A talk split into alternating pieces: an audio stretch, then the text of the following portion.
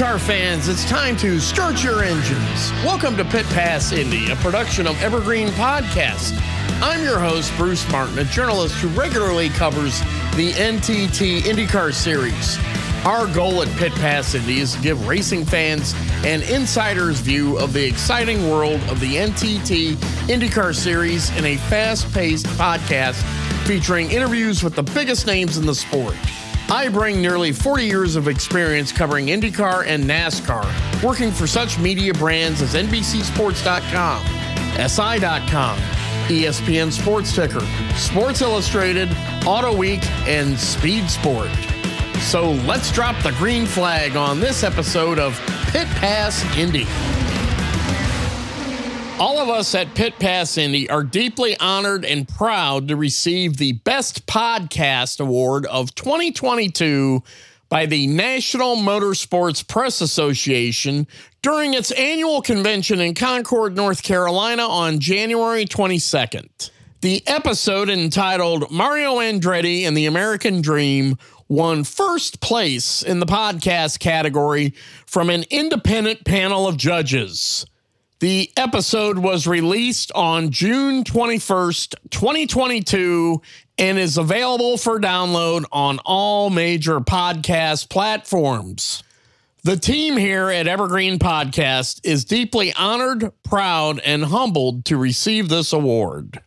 We also want to congratulate IndyCar Series team owners Michael Shank and Jim Meyer of Meyer Shank Racing for winning the 2023 Rolex 24 at Daytona IMSA sports car race in the return of the famed GTP class. Two of the four winning drivers in the number 60 Acura are from IndyCar. They include four time Indianapolis 500 winning driver Helio Castroneves, who won the Rolex 24 for the third straight year. The late Peter Gregg also won three Rolex 24s in a row, but the famed race was not held in 1974 because of the energy crisis. Simon Pagenaud, the 2019 Indianapolis 500 winner and 2016 NTT IndyCar Series champion, was also on the winning team, as well as regular IMSA stars Scott Blomqvist and Colin Braun. This week, it's off to the California desert for IndyCar's annual content days, followed by two days of testing known as spring training. Our special guest for this episode is award winning journalist Nate Ryan of NBC Sports. Ryan joins me for a lively conversation as we preview this year's IndyCar season, as well as talk about Jimmie Johnson's return to the NASCAR Cup Series as a team owner and part time driver, Michael Andretti's ongoing bid for a Formula One team, and many other topics. With so much to cover, here is my exclusive interview with Nate Ryan for Pit Pass Indy. I have to be extra nice to my next guest here on Pit Pass Indy because he throws some work toward me from time to time. It's Nate Ryan of NBC Sports. Nate, you're the first fellow journalist that I've had on the uh, podcast as we enter our third season. IndyCar is getting ready to start up. You were just at the Rolex 24 at Daytona, which had a large contingent of IndyCar drivers. Now we're in Thermal, California, getting ready for IndyCar's annual spring training preseason practice. What are some of the storylines you think we should see out here this week? Well, there are a few, Bruce, but before I get started, I just want to say it's an honor and a privilege to be on the podcast that I've been listening to for the last couple of years, the award winning Pit Pass podcast. And uh, I feel like I have to be on my toes a little bit because this is such a prestigious uh, podcast that you got going here. Mario Andretti winning your award. That's uh, that's terrific with that episode last year. One of many good episodes. So uh, pleasure to be here. Um, I think you know the main storyline for me, Bruce, in going in the IndyCar season is. Even though things have settled from the 2022 season and all the upheaval with Alex Palou and what's going to happen with Felix Rosenqvist, I feel like we go into 2023 with a lot of those things still unsettled. I mean, we know Palou is going to drive for Ganassi, but I mean, we presume he's still headed to McLaren in 2024. So it's like, did they just kind of kick the can down the road here? What's going to happen to Felix Rosenqvist? Um, there was still a lot of driver movement in the offseason. So I think we're all curious what's going to happen there. You know, you got Takuma Sato now on a one year deal at at Ganassi uh, to run the ovals. Uh, I, I think there's a, a lot of questions, even though a lot was settled coming out of 2022. It feels like there's a lot of questions for 23 it's kind of like the debt ceiling in the federal government. They just keep kicking the can yeah. down the road. I would be remiss in saying that the winner of the first place in podcast last year was Nate Ryan and his NASCAR on NBC. Actually, show. S- second and third last year. But thanks, thanks for second and third. Okay, that's right. It was Rick Houston that won it last year. Competing against Nate Ryan, it's a tough act to follow because Nate has so many awards and Rolexes and things like that. It, it's really kind of a tough act to follow. But interesting point you bring about Alex Palou he is going to be a Chip Ganassi racing driver. You just kind of wonder what the dynamic's going to be between him and Chip in what should be a lame duck season for him. Yeah, and it feels as if they ended things on really good terms. Obviously, he won the finale at Laguna Seca, and then two days later, they're announcing, or maybe it was even a day later, they're announcing, hey, he's back next year. And he gave us the indications that was happening when you and I and a, a group of other writers talked to Zak Brown from McLaren that weekend. It was certainly seemed as if this was the way things were heading, and that uh, Chip and, and Palou had sort of put things to rest. Uh, but it is interesting uh, how it's going to work because it was so much the storyline for the second half of the 2022 season and, and fairly unprecedented that you had this situation where a driver and team were somehow managing to, to fairly good results despite the writing being on the wall that uh, the divorce was not imminent, but it was in the cards that was going to happen for this team. Um, I think it's a testament to Palou that he was able to just be so single minded and so focused. It seems like he has a real ability that maybe that might be one of his greatest strengths. Obviously, he's a very talented driver, but he seems to be very good at compartmentalizing and just focusing on the things that matters. And hey, maybe I can't access my team data from home. Maybe I'm getting frozen out by Chip at the track, uh, at least until the finale. But uh, other than that, things are good. I'm going to make this work. Not only that, but this upcoming season he's going to be making a lot of trips to American Legion halls because he's going to be the American Legion oh, driver, oh, right. which is pretty interesting considering he's from Spain, but the American Legion was on Tony Kanaan's car. Tony Kanaan basically considers himself a U.S. citizen these days.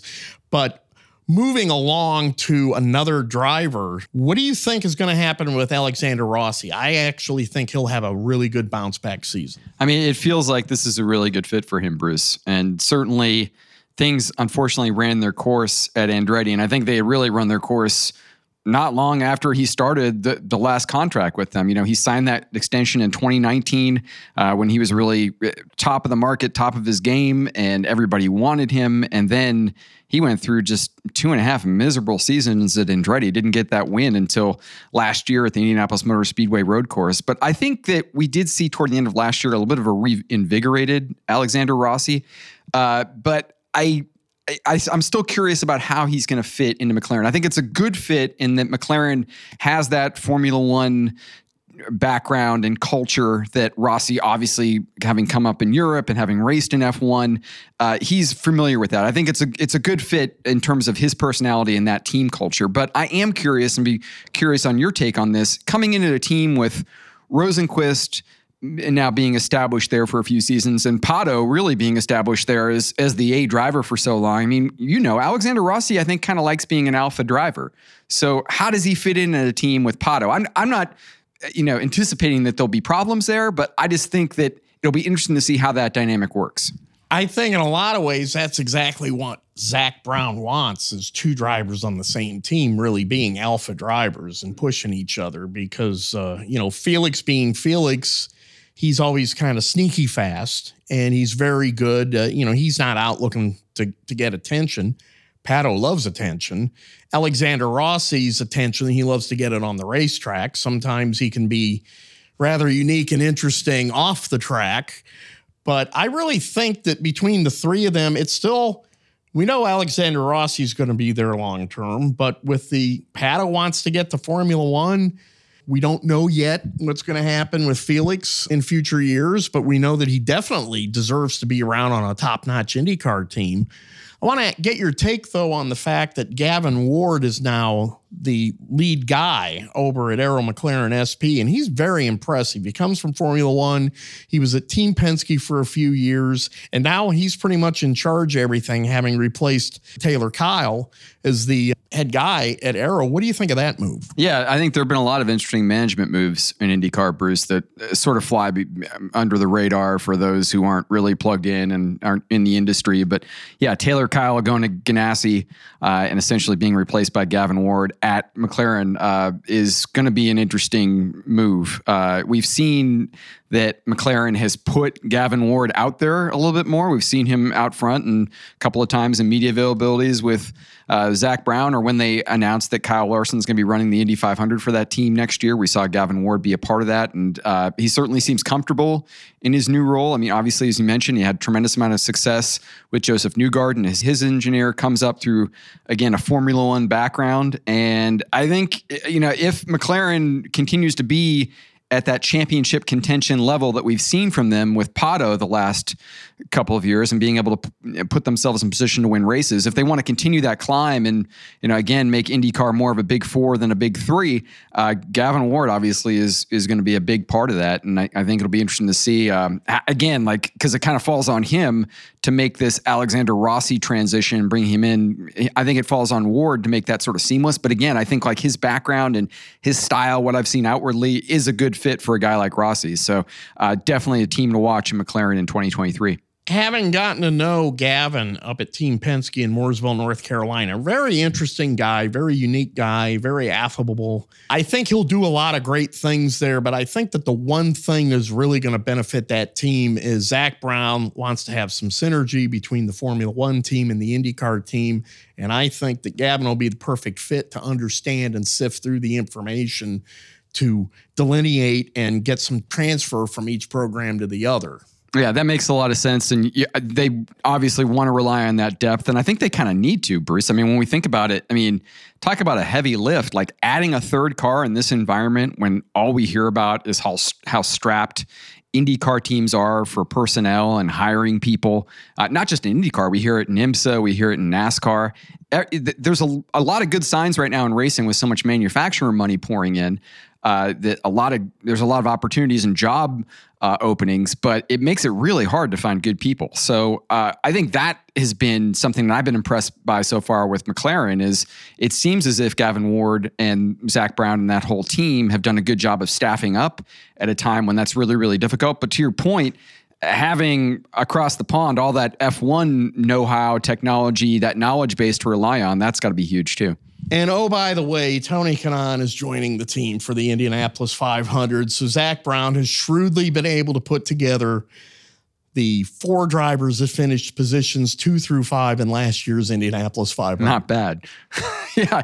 I King Zak strikes again. I think uh, I texted you the other day something that effect when we saw the uh, the Kyle Larson news.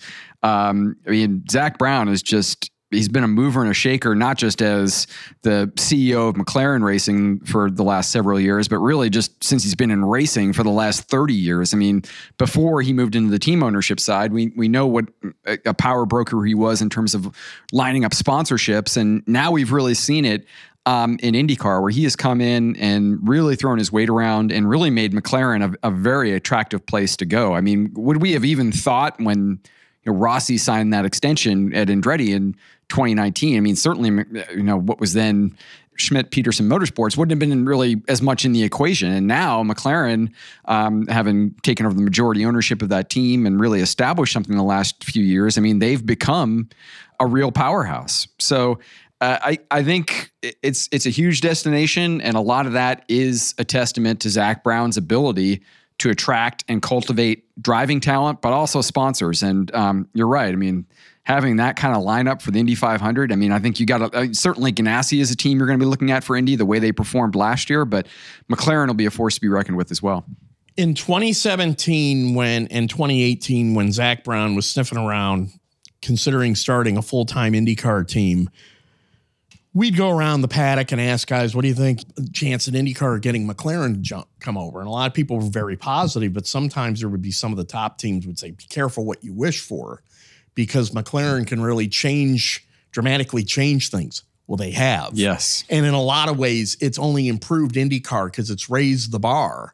And now you've got teams like Team Penske and Chip Ganassi Racing and Andretti Autosport that have to keep their game moving forward because here's Zak Brown and McLaren just nipping away at them. And I, in a lot of ways, I think they're already one of the three power teams. I think so too. I mean, with the years that Pato always had uh, the last few seasons. But that being said, I, I do think that uh, there is uh, some results oriented performance here at stake for McLaren. I think they want to have you know more than one driver winning races and, and contending consistently. Consistently, I mean, we, not to dismiss certainly what Penske and Ganassi uh, did last year. I mean, in having multiple drivers win races and certainly having drivers be in the fight all the way down to the championship. I mean, look at Penske to have Newgarden, Will Power and Scott McLaughlin in the hunt all the way down to Laguna Seca and have Will Power win his second championship. I mean, it, it does seem as if in racing, uh, performance is cyclical, and we certainly saw Penske, with the exception of the Indy 500, have a big bounce back year in 2022.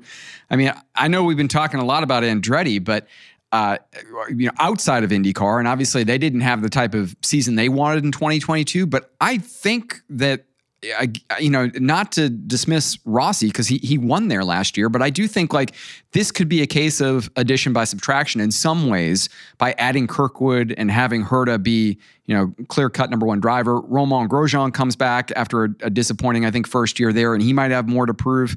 Uh, it would not surprise me at all if Andretti moved up uh, the power class a little bit there and, and is contending for a championship this year the way they didn't last year. And speaking of Arrow McLaren SP, oh, by the way, a driver we'll probably see a few times this year on the timing stand, this guy named Kyle Larson, 2021 NASCAR Cup Series champion. The guy drives anything, he wins anything, you know, won a slew of sprint car races, world outlaw races. The American public has been wanting to see Kyle Larson run the Indy 500 probably since about 2013, 2014. Well, in 2024, they're going to get their chance. And how big a shock was that when that news came out that he was going to come to the Indianapolis 500 and the fact that Rick Hendrick's going to be part of it? Yeah, that piece of it, Bruce, I think was the real stunner for me was how much a part of it Rick Hendrick was going to, uh, you know, be a co-car owner and bring his sponsor, and that he's so supportive of it. I mean, this is a NASCAR team owner who used to frown upon his drivers running anything but his Cup cars. I mean, Kasey Kahne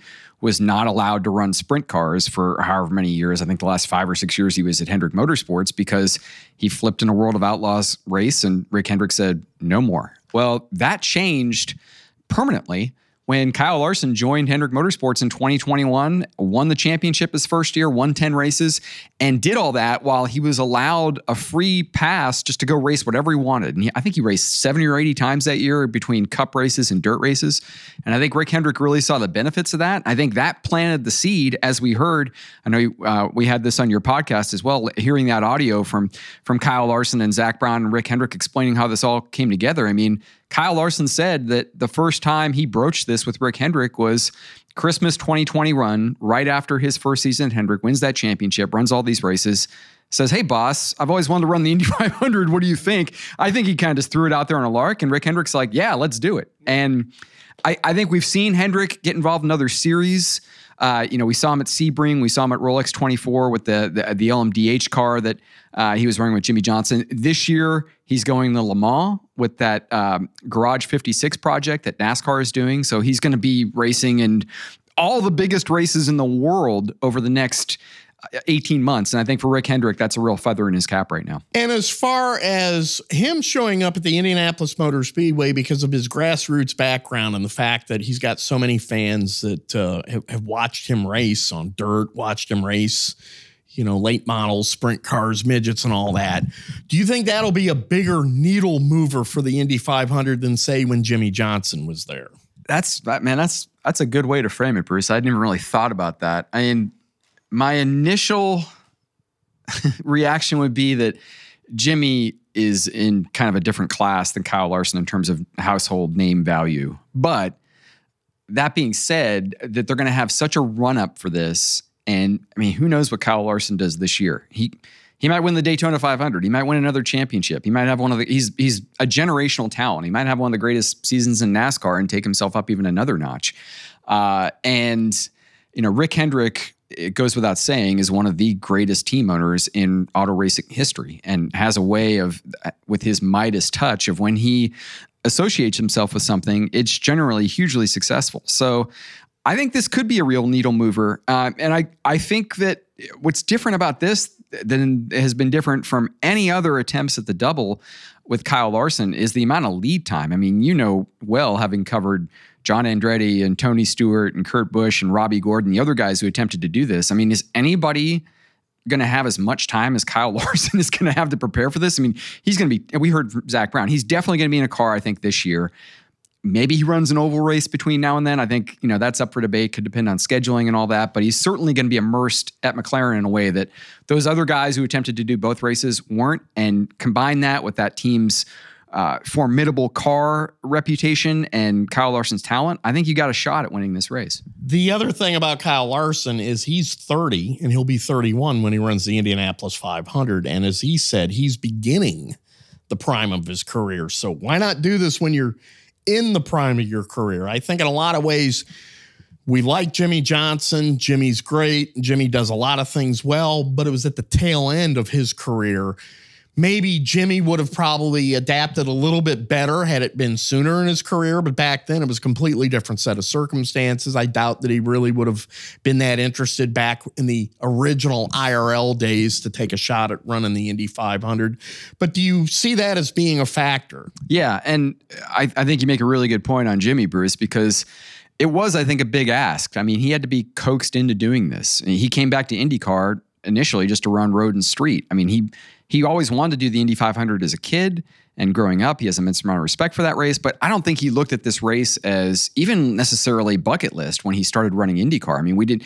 It was only when he sat on the Peacock pit box with Steve Letarte during the NBC coverage and watched those cars whizzing by on the Brickyard going on the oval much faster than he had gone on the oval when he won four Brickyard 400s. I think that was when the light bulb went on and said, "I want to do this." Kyle Larson comes into this, I think, in a in a little bit of a different scenario. He's wanted to do it since he was a kid, but he's he's never wavered from I want to race. I want to win this race. I want to run this race. My dad's always wanted me to run this race. I mean, Kyle Larson's been talking about run, running the Indy 500 since he was with Chip Ganassi Racing seven or eight years ago in his first couple of years in, in NASCAR. So uh, I do think that is a little bit of a difference. And I, I think that again, like Kyle Larson has shown that he can parachute into any series, uh, any kind of car and win. I mean, he's always been great on dirt, but one of the most impressive things he did on dirt was he put himself in a dirt late model and I think won his second start against some of the nation's best competition, which is a much different car than the open wheel stuff he ran on dirt. Um, he's just he's a phenomenal talent. There's no other way to say it. And the the fact that this has been his target, his goal for so long. Um, again, I'm probably like going overboard on the hype meter, but I really think that he's got a shot uh, if things fall his way with next year. We'll be right back to Pit Pass Indy after this short break. In the world of racing, Penske means performance and winning. For good reason. Since 1966, Team Penske has won 44 national championships, 17 in IndyCar alone. And last year, Team Penske claimed its Indianapolis 500 record extending 19th Indy 500 win, with Josef Newgarden the latest driver to win the famed race. Team Penske also won its second straight NASCAR Cup Series championship. In 2022, Penske was the first team in history to win both the IndyCar and the NASCAR Cup Series championships in the same season. Team Penske enters the 2024 NTT IndyCar Series season with 236 IndyCar wins, including 34 500 mile race victories. Those are results that are tough to top. But Penske's legendary reputation for quality and attention to detail makes a statement off the track, too. When you need a truck, whether for your business or for a household move, Penske Truck Rental has some of the cleanest, newest, and best maintained vehicles on the road. And we make it easy with personalized support from our associates, flexible reservations, and access to the top technology. With quick pickup and drop off at more than 2,500 locations across North America, our scale and know how will keep you covered, all helping to ensure you get the right, reliable, fuel efficient vehicle when and where you need it. On the highways, the raceways, and every pit stop in between, Penske keeps you moving forward. Gain ground with Penske. Get a quote today at PenskeTruckRental.com or for household rentals, download the Penske Truck Rental mobile app today. And now, here is more of my interview with Nate Ryan of NBC Sports for Pit Pass Indy. Speaking of Jimmie Johnson, I spoke with him Sunday night at the NMPA Hall of Fame banquet when he in, introduced one of the latest members, which was Scott Pruett, very deserving member of the Hall of Fame, by the way. And I asked Jimmy flat out, so you're allowed to run a Honda for Chip Ganassi Racing in the Indianapolis 500? And he said, definitely. And then I said, well, what is the holdup? He says, still waiting to hear, you know, on the sponsorship side. But two weeks ago, three weeks ago, I would have probably been 90% certain that he wasn't going to get to run the Indy 500 because he's now a Chevrolet team owner, but he's gotten permission from Chevrolet to honor the Chip Ganassi agreement. How big a surprise is that to you? It's been crazy to follow the story, Bruce, as you all know. Uh, just the the undulating nature of like this narrative of what will Jimmy Johnson do in 2023? And you know, I think I told you it was recently. I was listening. I went back and listened to the Jimmie Johnson episode of your podcast uh, from September. I believe it was right after the IndyCar season was over. He had talked to some media uh, and kind of confirmed that he wasn't going to race full time anymore in IndyCar, which which we pretty much knew. Um, but at that point, I think he had kind of left the door open to um, I might run a few races. I'm, I'm probably almost definitely going to run Indy. And then the NASCAR deal pops up. He's back now as a Cup co team owner for the first time. He's running the Daytona 500 and a few selected other races. And so, if you would have asked me last September, is Indy is Jimmy running the Indy? I would have said 100% yes. If you would have asked me like November, like the weekend of the the Phoenix season finale for NASCAR Cup Series, I would have said I don't know, maybe not. and now, uh, like you know, as you mentioned, I, I, know he's also said it. I think he said to Jenna Fryer a couple of weeks ago as well that that Ganassi, you know, he's got permission, as you said, to, to run Honda, even though he's a Chevy driver. It seems like this Ganassi possibility could happen. I just think I still wonder. He said he wants to run North Wilkesboro. That's uh, the All Star race in NASCAR at North Wilkesboro in 2023 is the weekend of Indy 500 qualifying.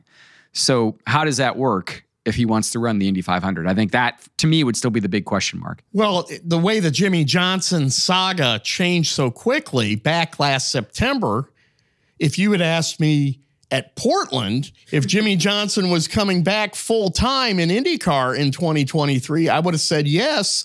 But then when he announced to us in the bullpen the next week, at Laguna Seca that he got permission from Carvana to come back for a full deal, but now he doesn't want to do a full season. Yeah.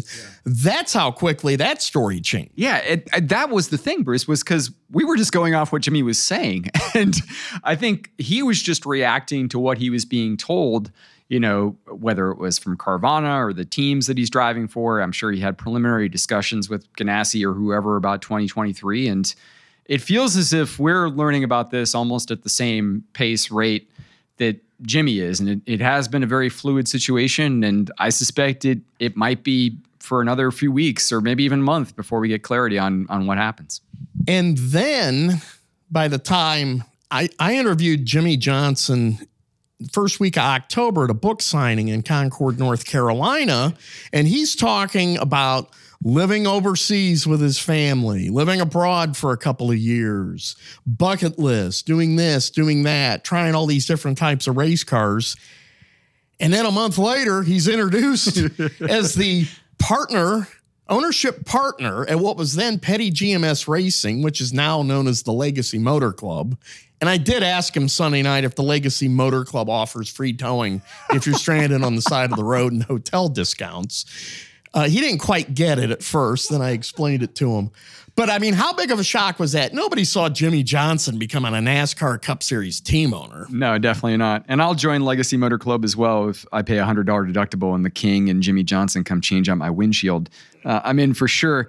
Uh, no one saw it coming, Bruce, and I don't think Jimmy saw it coming. I think that's what is surprising about all this. We, we kind of got bits and pieces of it after the NASCAR season was over and, and during that final weekend about how this all materialized. And indications are it was very, very quick. And I think a, a lot of this happened right after he talked to us at Laguna Seca and, and told us about like, hey, I've got Carvana in tow now. I think it was after that uh, that set in motion a chain of events where he was already kind of poking around. I think about NASCAR co-ownership um, and and maybe you know buying into a team somehow. And I know he was asking other people about you know what do charters cost. I've got a little bit of money I'd be willing to invest. And then I think the Carvana deal came along and and put him in a different category. And then when he went out, I think in the marketplace at that point, then suddenly it was like he's got you know, probably more encouraging feelers than he was anticipating. And one of them worked out with Maury Gallagher, the uh, owner of uh, former Petty GMS Racing, now Legacy Motor Club. So, yeah, I, I don't think anybody saw this coming, including Jimmie Johnson in some ways, Bruce. But uh, it's again, it's been a wild ride and, and kind of a roller coaster story to cover. But it's been interesting, and it's it's going to continue to be that way, especially if he's running both Daytona and Indy this year. I'd like to know what the discussion was like when he told his wife and family what he was going to do because that was always first and foremost after he retired was he was going to do what the family wanted to do before he put together the rest of his racing career and now that he's a NASCAR Cup Series team owner that takes a lot of time in fact Mike Beam up at Legacy Motor Club says Jimmy's at the shop at 6 in the morning up in Statesville and I ran that by Jimmy the other night and he goes, Yeah, I, I'm an early riser. I get at it bright and early. So it really shows how committed he is. Once he's in, he's all in. And we heard that, Bruce, from Chip Ganassi as well the last couple of years. I mean, Chip talked about how Jimmy came in and raised this team up, that even though he was running a part time schedule in 2021, Chip Ganassi said Jimmie Johnson had an impact and, and really helped improve our culture. And, you know, they won a championship with Alex Palou in 2021. And we heard Alex Palou say that Jimmie Johnson was a mentor of sorts for him and gave him some advice on how to handle things when he went down the stretch and was having uh, Pato and other people kind of nip at his heels. Alex Palou held firm and he said, Hey, I talked to a seven time NASCAR Cup Series champion who gave me some pointers. I'm not going to tell you what they were, but Jimmie Johnson helped me. And so, yeah, it doesn't surprise me at all that he would be that invested because uh, once Jimmie Johnson is in, he is all in. He is there at 6 a.m. in the morning. But to your point, Bruce, I mean, you're right he's not all in until he gets approval from Shanny and his daughters that uh, this is what we're going to be doing. And I think certainly there was initial trepidation on Indy because there was from Shanny, his wife, about like, I don't know if I'm comfortable with you IndyCar racing on ovals. And but we've seen that change. And um, yeah, it's it's going to be interesting to see how it changes uh, in the future now that he's a Cup team owner. The interesting thing on that is they were living out in Aspen, Colorado, beautiful area. Now they've moved back to North Carolina because that's where he needs to be if he's going to be, you know, running a race team. And the other thing is, at first I thought, why do you take the name Jimmie Johnson and Richard Petty out of a race team when they're the two most famous, two of the most famous drivers in racing history, in NASCAR history anyway, and change it to something like the Legacy Motor Club? And I was told that this is an indication that this is Jimmy thinking toward the future. Yeah, I had the same reaction, you know, joking, kidding aside about Legacy Motor Club when I first heard it. I am not a marketer though. I'm not somebody who has like the big vision for these types of ideas. And to name your team something that is completely foreign uh, to what we normally hear, uh, certainly in NASCAR, but but generally in racing. I mean, yeah, you would think like You've got two seven time champions involved in Jimmie Johnson and Richard Petty. Certainly, you would want to keep their names in the team moniker. But it does make sense if you're trying to be thinking outside the box and and uh, maybe attracting a new demographic. I mean, it's got a little bit of like an English Premier League type pull to it. I don't know if that's like the idea of Legacy Motor Club, but uh, I saw an interview recently on 60 Minutes with uh, Rick Rubin, the record producer, and he said something really interesting. He said that uh, when he makes music, when he produces music, part of his creative process is that the audience comes last. Like you, you shouldn't necessarily give people what they want because you have to be thinking about what they don't realize they want. And I don't know, maybe that's an example here with Legacy Motor Club. We're going to date ourselves now, but the 1972 album by Pink Floyd, Dark Side of the Moon, would definitely fall into that category because it was so yeah ahead of its time. It was still like one of the top selling albums in the world, like 15 years later. Yeah. I mean, it was on the charts for like what, 20 consecutive years? It was like on the top, I don't know, 100 album. And yeah, no one would have anticipated well, that before well, that, that album that, came that out. certainly wasn't an audience. No, no. An audience type record, but it was it was it was art. Yeah. Yeah. The other thing about Jimmie Johnson I want to point out before we uh, move on to another topic is the fact that yeah, we saw the true Jimmie Johnson at IndyCar races on the ovals. We saw Jimmy struggle on the streets and the road courses, although we also saw him make incremental improvement on the street and road courses throughout his career. But I tell everybody the IndyCar paddock was better off having Jimmie Johnson in it than not. It was. Uh, and he set, I think, some really good examples. I mean, you and I already knew what a professional he was. And, uh, you know, much like Jeff Gordon, his former teammate at Hendrick Motorsports, I mean, one of the most accessible, available drivers that you would ever expect for a guy who's, you know, surefire first ballot. He should be the first unanimous NASCAR Hall of Famer in history whenever he's eligible.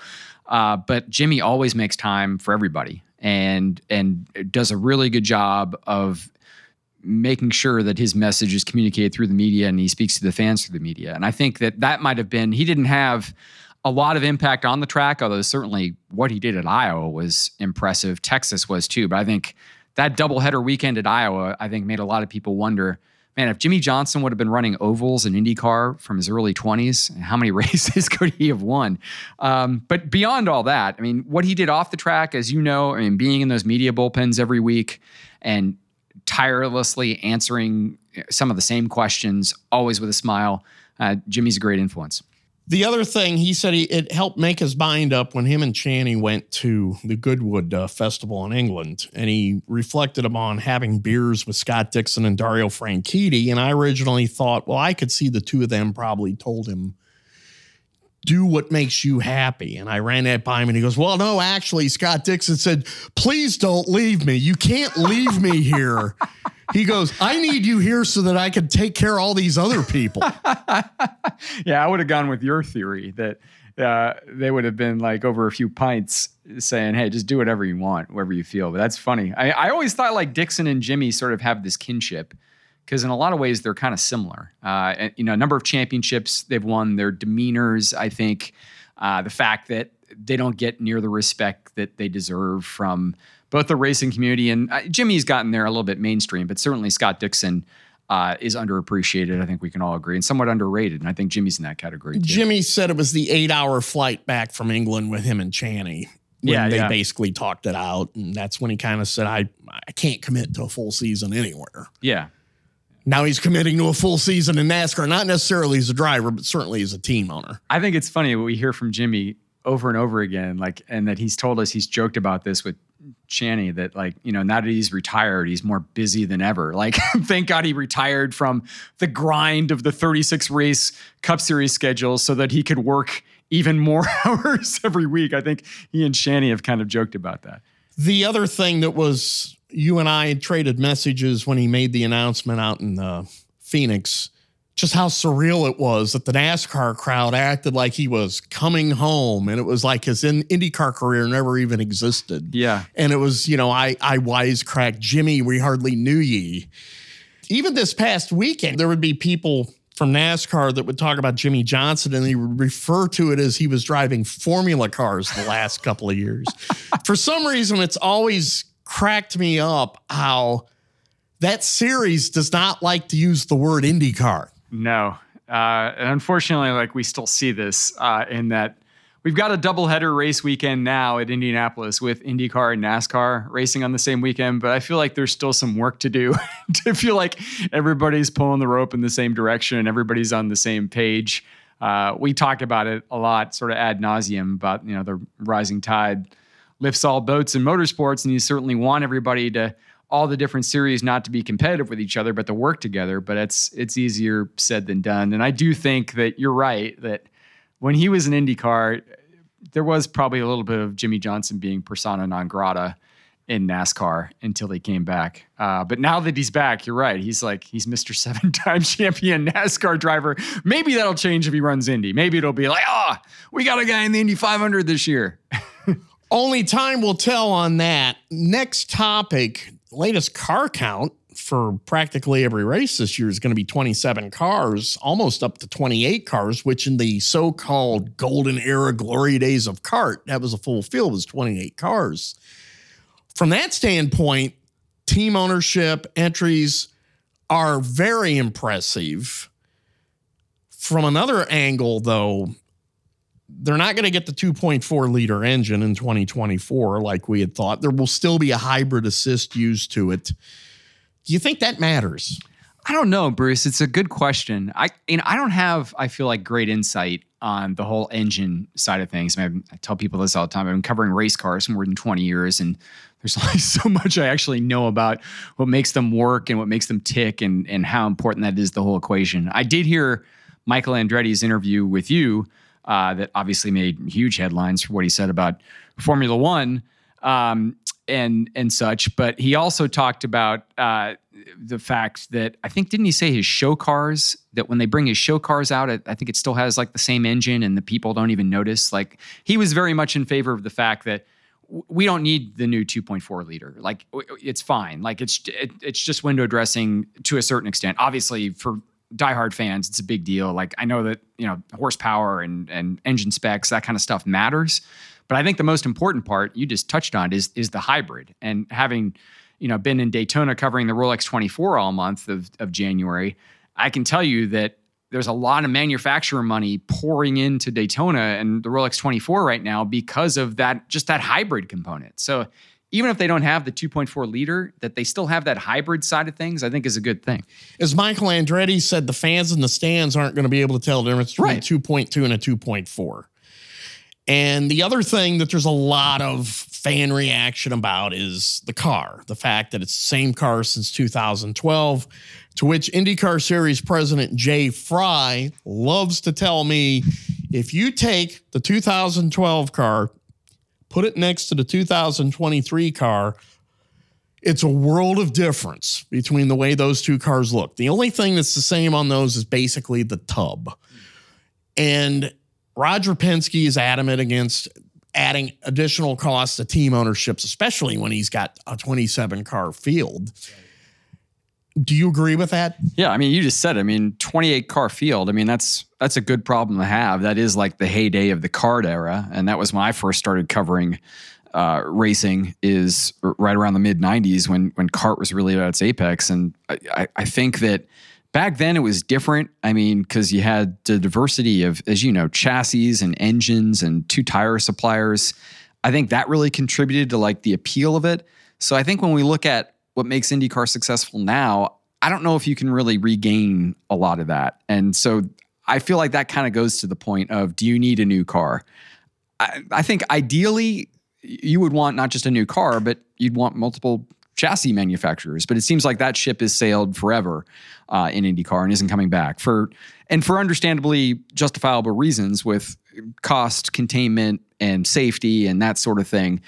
I get where Roger is coming from on on wanting to hold the line on that. Uh, but you know, I I we do hear the grumbling with from some drivers. I think the last few years with the aero screen kind of being retrofitted. I mean, to Jay Frye's point, I mean, it is a much different car because they've they have done so many things to it. It's almost been jerry rigged in some ways, and that car wasn't built to have the aero screen. I think there were some growing pains the last couple years, right? As as they figured out how to make that work. That a safety device everybody agrees they need, but that car certainly wasn't optimized to have it. Well, in fact, Roger Penske has told Jay Frye, "Oh, we just call this thing a new car, and then that'll, you know, that'll take care of that issue." that would be one way around it. Yeah, Penske branding. I like it. Yeah.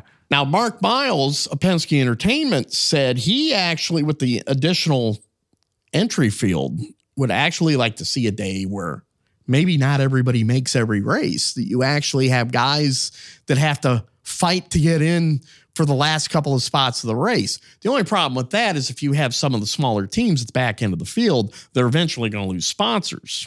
Yeah, and that I mean, I can remember sitting in the the RP1 motorhome in St. Petersburg with you and some other reporters a few years ago where Roger made some headlines. I think Chip Ganassi did that weekend too, where they were calling for guaranteed spots in the Indy 500 for full time IndyCar teams. Uh, which, there was a lot of irony in that. There uh, was in that statement. I mean, that's certainly anathema to what longtime Indy 500 fans love about and remember about the the glory days of Bump Day when you had 100,000 people at the Speedway wondering who wasn't going to make the 33 car field, and of course, famously in 1995, it wasn't Roger Penske's cars. So uh, I think there is a fine line there, though, about uh, as much as it, it's fun for you and I to cover those storylines, it's not fun for when James Hinchcliffe or whoever misses the Indy 500. So uh, I think there uh, there is a need, I think, for bumping. I, I do think like Indy 500 and IndyCar are healthier when there are more than 33 cars that show up. But with a 28 car field that you want at every race these days, do you want to send any of those cars home? That's the rub. Well, at some of the venues that they go to, they have pit lane issues, such as the length of pit lane at, say, uh, the Mid Ohio Sports Car course. Uh, maybe some of the short ovals, maybe having two less cars might help. But I also think the traffic on those short ovals is part of the show too. Yeah, yeah, for sure, for sure. Uh, yeah, and I I know I've heard those pit lane discussions the last few years, but I mean they make it work. I mean, it seemed to work fine the last few years, and I agree with you. I mean the the short oval racing at Iowa was was really good last year for the most part. I thought, even though you had some dominance at the front, and I thought Gateway was good as well. I think Texas uh, with that finish between Newgarden and McLaughlin, uh, that delivered as well. So it feels like they're going in the right direction on oval racing. I wouldn't want to do anything to, to tamper with that. Plus, we have a new guy in charge of Texas Motor Speedway. Hopefully, he knows how to promote and sell tickets. Another new guy, new guy in charge after the last guy. Let's uh, certainly hope that uh, Texas. Uh, is a little more uh, packed than we've seen when IndyCar goes there in what early April. Now that was certainly a guy who we hardly knew. yeah. I won't put you on the spot and ask you his name. I'll just let that one go. we'll be right back to Pit Pass Indy after this short break. Stay ahead of the pack with the latest racing news and interviews from the Hammer Down Racing Report, your source for regional racing action as well as the national scene. Every week, we recap racing action from all around Northwest Ohio and Southeast Michigan and cover national racing series from the world of outlaws to NASCAR. Plus, get all the latest racing news. Join hosts Scott Hammer and Ron Miller, along with different featured guests each week. From dirt to asphalt, we have you covered. The Hammer Down Racing Report, available weekly on your favorite podcasting platform. Here is the rest of my interview with Nate Ryan of NBC Sports for Pit Pass Indy. The other thing I want to get to is all right, you're so, so, you're from Naperville, Illinois, and you attended the Medill School of Journalism at Northwestern University, a very prestigious university. So, how on earth did you get involved in auto racing? I ask myself that question on a regular basis, Bruce. Uh, I mean, the short version is I started at a paper in Southern California uh, in the mid 90s, and I was hired as a copy editor. And we had a freelancer covering motorsports. That person left, and um, I was the only person who raised my hand and said, I want to cover motorsports because I wanted to write at the time, and that was the easiest path. And they just gave me the motorsports beat at the San Bernardino Sun, and then I covered the Long Beach Grand Prix a, a few months later in '96, and then they opened California Speedway in '97. The rest was history. So I certainly never thought that I would end up in this line of work, but uh, I haven't minded. It's been a good run. The interesting thing about that, I got started a, probably a decade before you, but the interesting thing about that was most of the general stick and ball sports writers didn't want to have anything to do with auto racing. I mean, I hate to say it, but that's why I got the job. I mean, it, it wasn't like it was a, a, a beat that was looked down on, but necessarily. But at Southern California at the time, I mean, you had so many beat writers who were on just not just like Dodgers, Angels, Lakers, Kings or U- UCLA football, USC football. I mean, eh, there there's so many big name sports and big name teams there and big name beats that I think motorsports got overlooked a little bit, especially given at the time that there was no NASCAR for almost a decade. But uh, you know, right after I took over that beat, as I said, a year and a half later, California Speedway in Fontana opened, and you know, that was sort of the, the golden age for for motorsports. And then you would have some anomalies like our buddy over in Columbus, Ohio, Tim May, who for 35 years was the beat writer of Ohio State football for the Columbus Dispatch. Now he works for Lettermen Row, and he's probably breaking more stories at Lettermen Row. In fact, one of the things he loves doing is breaking, is scooping the Columbus Dispatch. but I mean, he's a brand name over there. But I asked him how he got involved. He was always interested in auto racing, and he said they asked one day in a meeting, "Okay, we need somebody to cover the Indy 500. Who wants to do it?" And Tim, he he raised his hand.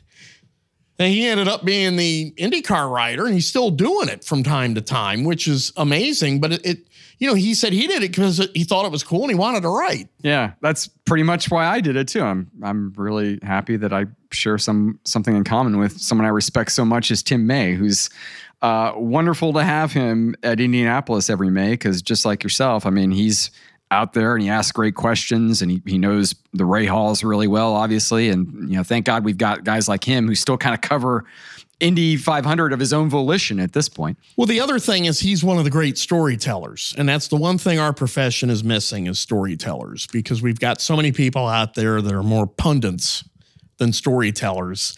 And in a lot of ways, there's still a lot of great stories to t- tell in this sport. Some of the other stops along the way, you went from San Bernardino to Richmond. I did. Uh, I went to Richmond uh, to be. It started out as a backup NASCAR beat job. The the beat writer left, so I was the beat writer there for uh, three and a half years on the on the Cup Series, and then moved from there to to USA Today. One of the things I'm going to bring up, and I'm sure you'll agree on this, but you talked about how Jimmie Johnson didn't really think of the Indy 500 till he sat on the NBC Peacock pit box and saw the cars zoom around being at the Indy 500 and being at the Indianapolis Motor Speedway, I've always said is an addictive experience. Once you go, you're hooked. Did that happen to you? It did. Uh, and it's interesting, Bruce, because the first race I can ever remember watching, not attending, but watching as a child was the 1985 Indy 500 on tape delay. Um, at the time, I was living in the suburbs of Kansas City.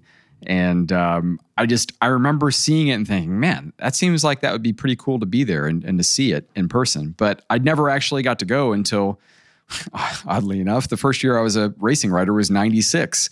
Uh, so I went the first year of the split when it was a memorable Indy 500, but not for all the right reasons necessarily. It was certainly a memorable finish, but uh, there was a lot happening uh, in the IndyCar scene in the world at that time. But that was my introduction introduction to Indianapolis Motor Speedway, and I have spent probably more time in that city than even Daytona. Uh, even though I primarily covered NASCAR during my career, um, I probably spent more time in Indy over the years, and I love it. I mean, as you know, it's just it's a wonderful town. The track is so much fun. There's something about that place, that, you know, aura and mystique. Those words are cliches that could sometimes get overused, but it truly applies to the Brickyard. And the other thing is just being on the starting grid before the start of the race, and Oh, and, and when they do the moment of silence and they're playing taps. Uh, I mean, it's just it's such an emotional experience. You can't describe what it's like to hear 350,000 people completely silent. That's that's what I tell everybody. And Dale Jarrett went to the Indy 500 for the first time in 2022. I believe it was last year. I think last year or 2021. I think it was last year, right? And that's what I told him. I said, just make sure you're out there. I knew he would be, but I was just make sure you you soak in the grid. But having never been in the Indy 500, he was kind of looking for uh, feedback on on what to see, what to do, where to be. And I was like, you got to be on the grid. Uh, and thankfully, I've had you, Bruce, to kind of give me a tour of what that grid is like on race morning and uh, and some other places around the speedway as well. I'll never forget when I think we almost got arrested by the FIA during the uh, uh, the uh, 2006 F1 US Grand Prix. I, I got you. I got us a little confused on what the hot pit access actually meant in the FIA. We were actually on hot pit lane, and when the Mercedes Benz West car came ripping out of the uh, garage. You and I nearly became a hood ornament. uh, one of memory, one of many Indianapolis memories uh, that I have, and uh, am thankful and grateful and very uh, privileged and uh, um, very honored, humbled to have had the chances to do those things. And that was also in the Bernie Ecclestone era of Formula One. So I mean, we could we could still be sitting in a retention cell somewhere if we had uh, gotten into any further trouble. But uh, in some ways, Formula One is dramatically different now that Bernie is no longer in charge. Yeah, I mean. it's, I mean, it's almost like more of a media organization. I mean, well, it's owned by a media company, Liberty Media, and it's almost become, you know, with Netflix and the Drive to Survive show. I mean, that gets talked about, but uh, it really has been a game changer in terms of how it's perceived and its popularity. And I mean, you're right. You think about F1 now versus F1 during its 2000 to 2007 run at, at the Brickyard. And it's like, it's not even really like the same series in some ways. I mean, it's the same basic concept, same cars and, you know, the, the same racing, but like it's totally different in some other ways. One thing that's the same about Formula One is they love the United States when it comes to their markets where they're going to have races, but they don't want Michael Andretti to be involved. And how big of a shock, or not shock, but how surprised are you that there's that much pushback against Michael Andretti bringing Cadillac of all things to Formula One? I mean, General Motors is one of the largest automakers in the world. You would think Formula One would love to have them in the series. Yeah, I think it was Nathan Brown at the Indy Star who writes that like the goalposts keep getting moved here, and uh, that's it's so true. They're making Michael Andretti seemingly jump through so many hoops and every time he he you know he climbs another one, he, he vaults through another one and climbs another impossible mountain. It's just like they almost like spit in his face in some ways. Bruce, I, would like to say I'm surprised. I'm not really surprised, but I'm certainly disappointed uh, because obviously, as an American and somebody like yourself, I mean, I have some. Uh, national pride in the Andretti brand and the name. And I, I think it's cool. I mean, say what you will about Michael Andretti, um, but he has ambitions as a team owner that I think should be applauded. And he wants to be everywhere. And he wants to go to F1 because he sees it has value and he, he wants to be at the biggest races in the world. He wants his organization to be there. So I don't know how you wouldn't salute that, but I do know because F1, as you know, is a completely different, uh, and it's very European. Uh, there's certainly an elitist element to it. It's it's run differently than uh, racing series are run here in in North America. So uh, certainly gonna be interesting to watch. I mean, I think we saw some more developments there with the FIA president and Formula One, Liberty Media kind of butting heads again this week. Um, I, you know, I just hope it works out where Andretti Autosport or Andretti Global is racing in F1 in the future because I think it's good for everybody. Do you think he'll get there? I want him to get there. I, I almost feel too biased to weigh on. I mean, one, I don't really have the insight. I you know I don't know the inner workings of the FIA and F1 the way a lot of people do. Um, so I'd be remiss in in saying that I could offer some sort of expert opinion. But I mean, you said it. Like I don't understand if you have Mark Reuss and General Motors behind you. If you have you know it was once one the, the world's biggest automaker and is still firmly in the top ten if they're saying they want to be a part of your racing series and we're going to take Cadillac, this really well known, renowned brand, which by the way also is r- racing in Le Mans this year and racing in the World Endurance Championship, you know, has the LMDH car there um, with, with IMSA. Like, uh, I just, I don't get like how your Formula One, I mean, you said it, you want to be in American markets, you want to attract an American audience. Cadillac is very much an American brand. Like, how could you resist that? I mean, if if it really does come down to money and clout and power and influence and sway, I, I feel like Andretti's got all that. A lot of people kept wanting to see a drive to survive type show for IndyCar. Well, they get their wish. It's going to be on the CW, which is the fifth network in the United States. Uh, you have NBC, of course, CBS, ABC, and Fox, and the CW. And really, this is the CW's first foray in the sports programming. And I asked if that might be sign of more to come when I spoke with um, the president of programming at the CW. And he said, yeah, we are definitely interested in maybe having a sports division at the CW. What do you think of the docu-series 100 Days to Indy? And do you think you can recapture some of the same interests that Drive to Survive was able to do with Formula One with this docu series and IndyCar. I think that is the the danger to me is I don't think they want to be a Formula One a, a, Drive to Survive carbon copy. I don't think they want to mimic it too much, um, and especially now that we're seeing. I mean, tennis just came out with its reality show on Netflix. There's a golf PGA reality show hitting Netflix in a couple months. So this is very much the the flavor of the month, topic du jour. Uh, but I think one area where Indy has an advantage, Bruce, that I think is interesting is they're going to be releasing this as it happens. Whereas Formula One, it's it's different in that they record the entire season, they do the interviews, they shoot all the footage, but it doesn't come out until what four or five months after the season ends. So the fact that this is going to be ongoing with Indy, if you get something, and last year had been perfect if they could have been there like during the Alex Palou Ganassi contract saga. If if they get moments like that in the first couple of months of the season and they're delivering it immediately on the CW to the audience and people and viewers are seeing that, I think that could be a big boon for IndyCar. The other thing is it's unscripted. And that's the way that they really need to be. And it's going to be a, a separate production crew. They may use some IMS production footage they may use some footage from uh, NBC even, but uh, in a lot of ways, this is Vice Media that's doing it all. And you think the fact that they're bringing in an independent group that is highly acclaimed is very important when you're dealing with a project like this? Yeah, I mean, again, like the track record that you just mentioned, Bruce speaks for itself. I mean, they, have done some some of the uh, the big sports already, and certainly the success that that some of this production crew has had and being associated with Drive to Survive. I mean you definitely would not want to do this in house. I mean, I, IMS Productions does a great job, but the, the fact that this is kind of being looked at through a completely separate new external perspective, I think is a good move. And uh, I'm looking forward to see what they produce. And how excited are you that we're going to see Indy cars on the track tomorrow?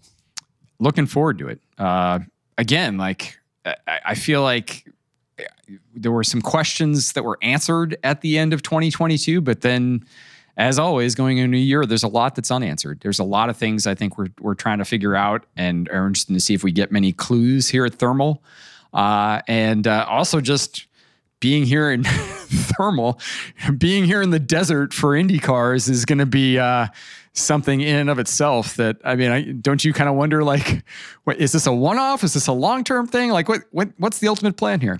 I've heard everything from free use of the track to the fact that Roger may want to have a race here. The only thing that I say to people about if that's a possibility, I go, would you have a race closer to population? Thermal is a gated community that has some multi million dollar houses for motorsports enthusiasts. But the course, goes around. It's a lot like, uh, say, Spruce Creek with pilots down in the Daytona Beach area. They can park their planes in their driveway. Uh, in a lot of ways, this is where people who have money get to take their Lamborghinis and their Alfa Romeos and drive performance laps around the race course. But in a lot of ways, we've we know that the importance of auto racing on TV is TV and in some ways, as NASCAR's proven, as IndyCar's proven sometimes, the venue's the backdrop. Yeah. And the show is actually what's on TV.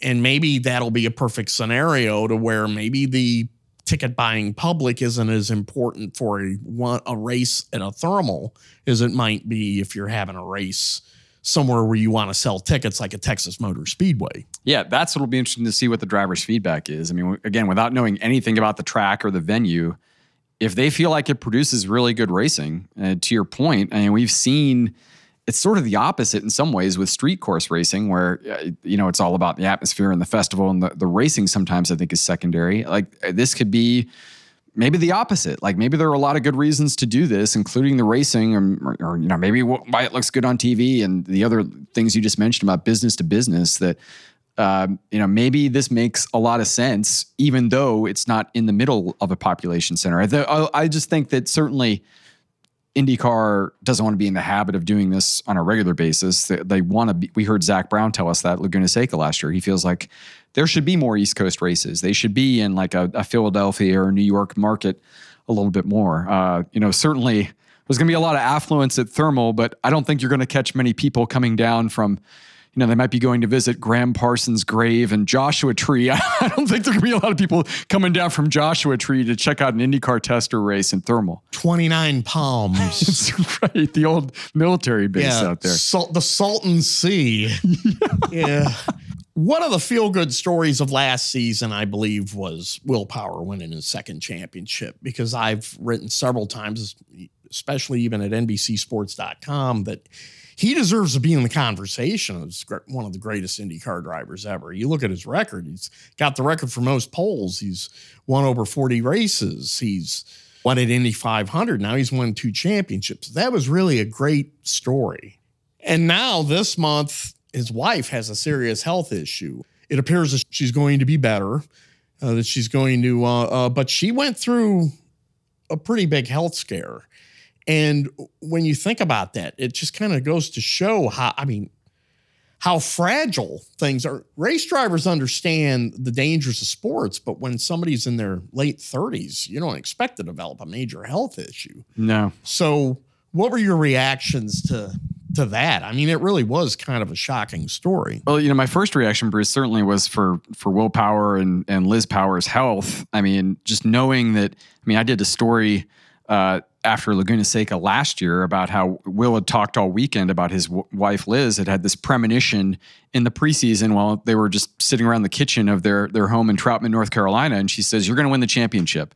And Will talked about like he legitimately took that confidence and that faith and belief that his wife Liz had in him and carried it through the season. And I do believe that contributed to him winning a second championship. So certainly when you think about Liz Power, you think about someone who's huge supporter of her husband and really kind of ubiquitous, like in the pits. And uh, she's always she's been a part of the racing industry for a long time, you know, predating her marriage to Will, relationship with Will. But um, she's very, very much part of the IndyCar season scene. And I think a lot of us were were worried because we've gotten to know her and she's you know, I I know you love the Powers. They're delightful people. They're cool people. I you know, Will I think is, is again like another one of those misunderstood drivers. Like you have to sort of understand the sense of humor and the intelligence. And I love covering the guy. And um, you know, I'm I'm glad to hear that. Uh, Liz Power certainly seems to be on the mend, but it, it, terrible that it, it, unfortunately forced him to withdraw from the Rolex 24 and not be able to make his debut there. I just hope that it doesn't impact uh, his season. But of course, health's the first priority. I mean, that comes first, and we saw that with the way he handled uh, the Rolex decision. And wrapping up here on Pit Pass Indy with Nate Ryan of NBC Sports. Uh, one of Will Power's longtime teammates, Helio Castroneves, four-time Indianapolis 500 winner, wants to run the Daytona 500. It's not going to happen in 2023, but you know he's out there looking. He's calling several of us to try to pick our brains. He's talked to Rick Hendrick, he's talked to Justin Marks, he's talked to other people just trying to learn things. What do you think of that? I mean, you know, he's in his late 40s, but he still wants to try the Daytona 500 one day. He's been pushing for it for a few years, Bruce. R- really, ever since um, you know, he ended the, the full time IMSA ride with Penske in 2020 and said, Hey, I'm open for business. I want to run as many series as I can. That's when he started running SRX, Tony Stewart short track series. Uh, and he went part time with Meyer Shank, now full time in IndyCar, of course. But he's still got some openings in his schedule. And he said he's been lobbying Tony Stewart and Don Hawk and all these people to use their NASCAR connections to try to put him in a Daytona 500 ride. So uh, certainly something to keep an eye on for for 2024. Uh, you know, he he talked about it when we had him at Rolex 24 Media Day a couple of weeks ago that you know he was still working on it and uh, certainly wasn't ruling it out. And I wouldn't rule Helio out for for anything, um, especially when it's a high speed oval. Even with his lack of experience in stock cars, who knows? Well, Nate, you and I will be working side by side in media centers this year once again. And hopefully there'll be a few where I'll even be doing some work for you. But the last hour's just flown right on by. I really appreciate you taking time out to talk to us.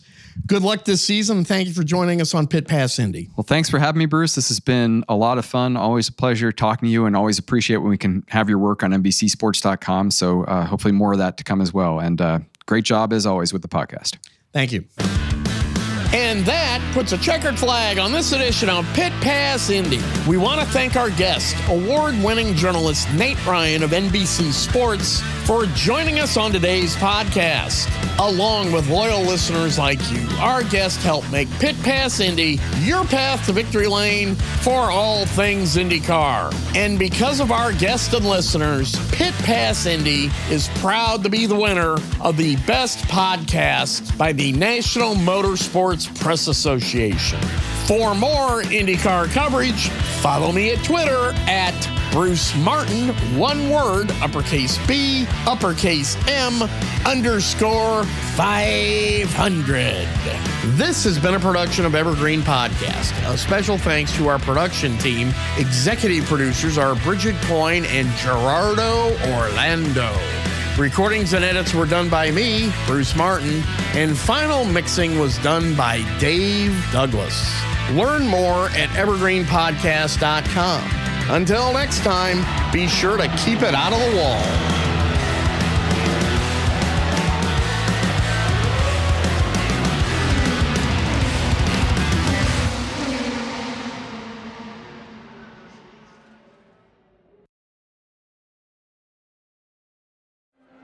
Sports stars. They're like superheroes. but they're actually real. which is why we've made a podcast about them. You see, They've all got a story. but too many of these stories were cut short. Kobe Bryant, Payne Stewart, Flo Flojo, Phil Hughes. Justin Fashanu, We're writing episodes about all of them. and sadly many more. Death of a Sports Star, a new series from Crowd Network.